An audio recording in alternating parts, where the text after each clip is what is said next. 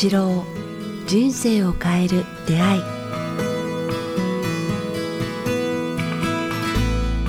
こんにちは早川洋平です。北川八郎人生を変える出会い。えーこの番組はポッドキャスト各プラットフォームと YouTube よりお届けしています。今日は第254回です。北川先生よろしくお願いします。よろしくお願いします。さあ、えー今回は、えー視聴者の方からご質問をいただいていますのでお読みしたいと思います、えー心配の言葉についてということです、えー女性の方 S さんからいただいています、えーお気をつけてという言葉を含め、えこれら心配の言葉を、え私は、えあまり言わないようにしています、え大丈夫という言葉も、えあまり使いません。えー相手を弱く見ると、えー取ってしまうからです、えー北川先生は代わりに何とおっしゃいますでしょうか、え私は相手が落ち込んでいる時だったらお互い頑張りましょう、えとかよろしくお願いしますとか言ってらっしゃい、えそんな言葉をかけます。また、えこれは英語の例えば Have a nice day を使いたい、えそんな風にも思うこともあります、え先生はどういう言葉を使われているでしょうかということで。はい、まあ、今ねいろいろその多分気をつけてとかそういうこともそうだと思いますけど、やっぱりね、この方のご質問にもありますように、あのこのコロナでね、特にあの気をつけなさいよ、気をつけてねみたいな機会ってすごい多いと思うんで、僕も個人的にもそろそろ先生にこの話、あの伺いたいなと思ってたんで、改めて、はい、先生、えーそのかける言葉、そしてどんな風にかければいいのか、このあたりも含めて伺いたいなと思います。かける言葉の後ろにあるのは、その人の日常にあるこう潜在意識っていうものがあすごく影響してると思うんですね。だから、いつも不安の人や、いつも恐れてる人は、どうしてもその言葉をこうかかけてしまう。はいそうすると、自分自身もその人もこうそれをイメージしイメージしてしまうと思うんですね。うん例えば、うん、僕は決して使わない言葉、もうはい何十年も使わない言葉の一つは、はいあのあれですね、気をつけてっていう言葉なんですね。おっしゃってましたね、そういうの。うんうん、だから気をつけてっていう言葉の後ろにあるのは、そのいどういうこうあの言葉の裏側にあるものは何だとは早川さん分かってると思うんですけども、何ですかね？あなんかどういうどうしてそういう言葉が出てくるか。その悪いこととか何かを心配してしまってるとか予感しちゃしちゃうみたいなことですかね？それを防ぐために気をつけてと言ってるけれども、気をつけてという言葉の裏側にはそのそこにある不安と恐れのことをイメージしますね。交通事故とか病気しないようにとか、はい。うまくいかないことをこう、イメージしてると思うんですね、必ずその中にある不安失敗うん。がうまくいかないこと辛いことを予想するから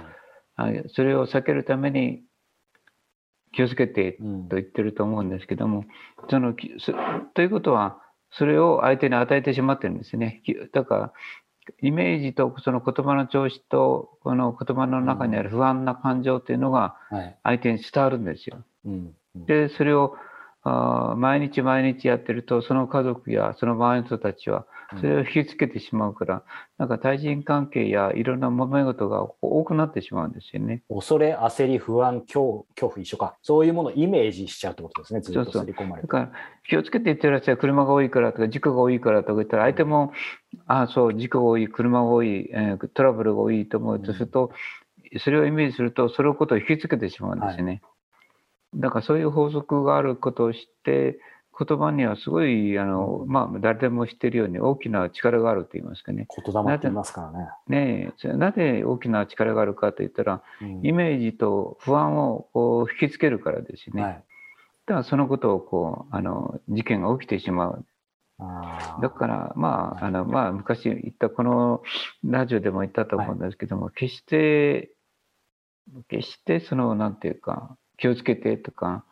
あしね心配早く帰っておいで大変だからとかいう言葉は使わない。じゃあどんな言葉を使うか。まあ早川さんは分かってると思うんだけどもどんな言葉を使うかって言ったらうまくいった場面を、うん。うんあのイメージできるような言葉で分かれるっていうかね、うん。いいか表にあの出発させるや見送るとかいうことを、あもうそれをあのまあもう何十年と心がけてますね。うんうんうん。例えば、こう、まあ、朝ね、あの家族だったり、誰かを送り出すときも、まあ今の話でいくと気をつけてではなく、そうするとこの方が例えばおっしゃってた、まあ、ハバーナイスデーだと良い一日をとかもあるかもしれませんし、もう少し、なんて言うんでしょう、さらに良き言葉だと、先生だったらどんな言葉をかけるんでしょう？うん、だから英語っていうのはすごい、あのそのことをちゃんと知ってると思うんですね。英語英語を作った人っていうか。確かに、ポジティブです、ね。 Have a nice day、だから今日もいい日よっていう、うんね、 happy day とか、ね、 wonderful day とか、 best day とかいうことを、はい、 make a best day とかこう、うん、いい一日にしようとかやってるじゃないですか。だからアメリカ人はああいう意味での強いんじゃないかなと思うんですよね。あでも面白いですね。そうすると、まあ、それを全部否定するわけではないですし、日本人の多分気遣いにはなると思うんですけど、例えば手紙書いたり、メール書くときも、最後に文末にあの、お体にお気をつけくださいとかって、もちろん優しさなんですけど、うん、やっぱりそのハバーナイスデーと全然その違います切り口が。マイナスのことを気をつけさせるじゃなくて、良きことを引きつける言葉を英語は持ってるんですよね。だからハバーナイスデーでいいんじゃないですかね。確かに。だから、じゃあ、じゃあ、あの子供を見送るときはどう、どうやって見送るか、毎朝うん、その言葉を使え僕僕は使ってますね。あそうですね。僕も良い一日をってなんか先生にいろいろ教えていただいてから、なんかそういう、まあ、それこそご機嫌ようでもいいし、なんか楽しいことあるといいねとか、なんかそういう。いや、僕もっと積極的な言葉を使いますどんな感じですか？笑顔で帰ってきてねとか、楽しんできてねとか、あニニコニコして、ニコニコ笑顔を持ってるよ、今日もとかね。いいですね。うん、今日今日もいい一日にしようとか、はい、いつもプラス言葉や良きことを出来事する言葉をこう相手に印象づけると言いますかね。ああでもなんかたかがね、えー、一言、されど一言って、まあ、一言の話ね、今までもあの 一撃の方の話で ありましたけど、やっぱり改めて思いますけど、これよくね、言われますけど、あのその気をつけての一言が、まあ、やっぱりそれは思いやりの心からだったらいいんじゃないかって、僕も正直、よぎるときあるんですけど、でもシンプルに、やっぱり先生も多分以前お話しくださったと思いますけど、例えば、えー、交通事故をイメージしないでねって言っても、イメージしないでねって言っても、交通事故って絶対この今、皆さん聞いてる方、よえーと、見てる方、想像しちゃいますよね。赤色を想像しないでねって言っても、赤想像しますよね。うんだから言われたら、ね、今日ブあのブルーを想像しないでねって言ったら、ブルーをあ見るたびに、あブルーってイメージ、うん、あブルーだとか、うん、そっちに意識いってしまうもんね。だから言葉ってやっぱ強力ですよね。絶対引っ張られますよね。そうそう。だから、気をつけてねっていうのは思いやりの言葉だと思うんですよ。はい、うん。うん。ね、心配する言葉だと思うんですね。はい、でも同じ言葉ならアメリカと日本の違いという違いのように、うん、はい、同じ思いやりなら良き出来事を願う思いやりのがいいんじゃないですかね。悪いことが起きないようにするよりも、うんはい、いいことがあのたくさん起きるような、うん、あの思いやりの言葉をやっやった方がいいと。日常を通してね。だからこっちもいつもこうウキウキした言葉を伝えられるようになるんじゃないですかね、はい、だからよくあの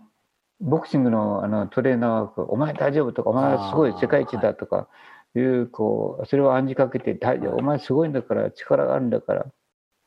そこ力を発揮しろとかいう、それが今流行ってると思うんですけども、まあそれと同じで、私は徹底して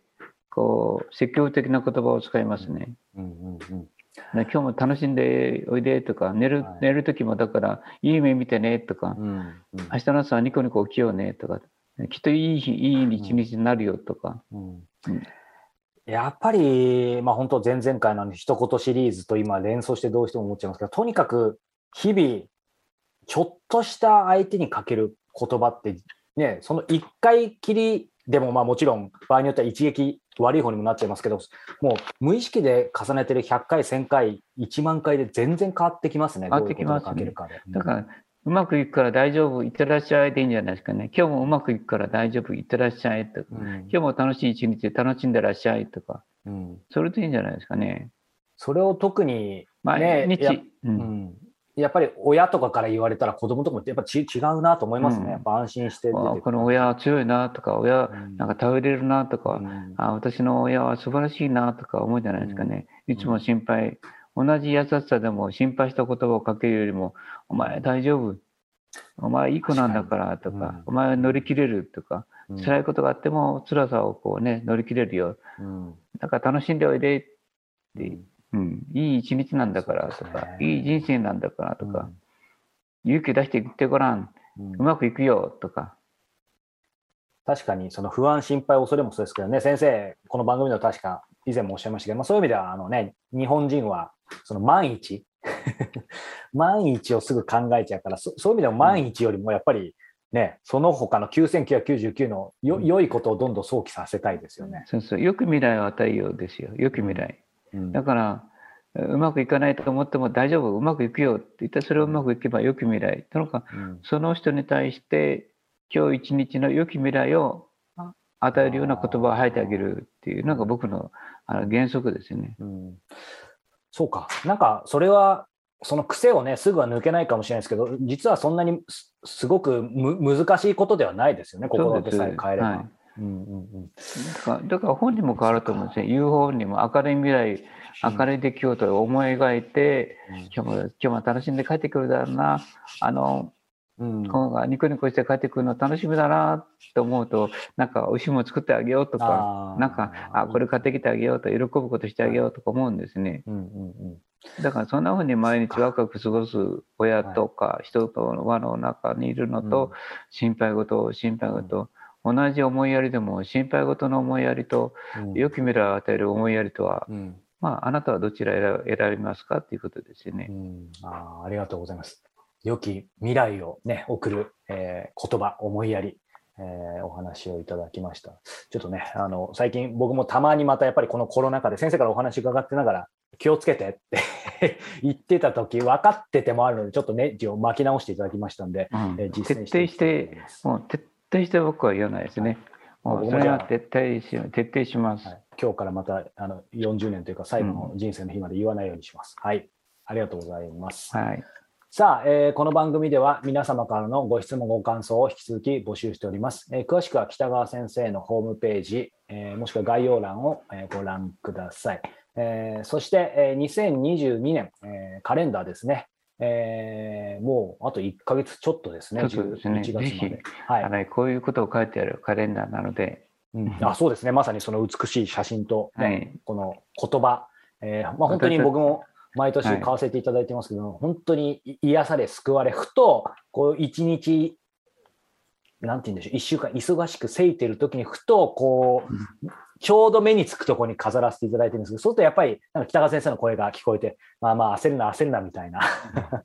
なんかふーっと抜ける感じがあるので、あのーぜひ、えー皆さん、この2022年カレンダーも、はい。私たちの活動費がないので、それを応援するためにも、できたら10冊ぐらい買ってくれると 嬉しいそうですね。な。はい。えー ぜひ、えーお買い求と思めいただけたら、はい、はい嬉しいなと思います。そして、えーこの番組の継続のために、えーこちらも人生を変える出会いでは番組サポーターを引き続き募集しています。えーこの度、キャンプファイヤーに続いて、Apple Podcast の方からも登録いただけるようにえーなりました。えサポーターの皆様には、え毎月、先生の特別の講話を音声で、ポッドキャストとは別にお話しいただいてますので、そちらをお届けしています。そちら、えバックナンバーも含めてすべて、えご視聴いただけますので、えこちらもぜひ、えご支援、ご協力いただけましたら幸いです。こちらも詳しくは、え概要欄をご覧ください。さあ、ということで、えー今日は第254回、ポッドキャスト YouTube でお届けいたしました。えーまた、えー次回のお届け等も、えーありますので、えーポッドキャスト、YouTube ともに、えーチャンネル登録していただけたら幸いです。ということで、今日は第254回をお届けしました。北川先生、ありがとうございました。ありがとうございました。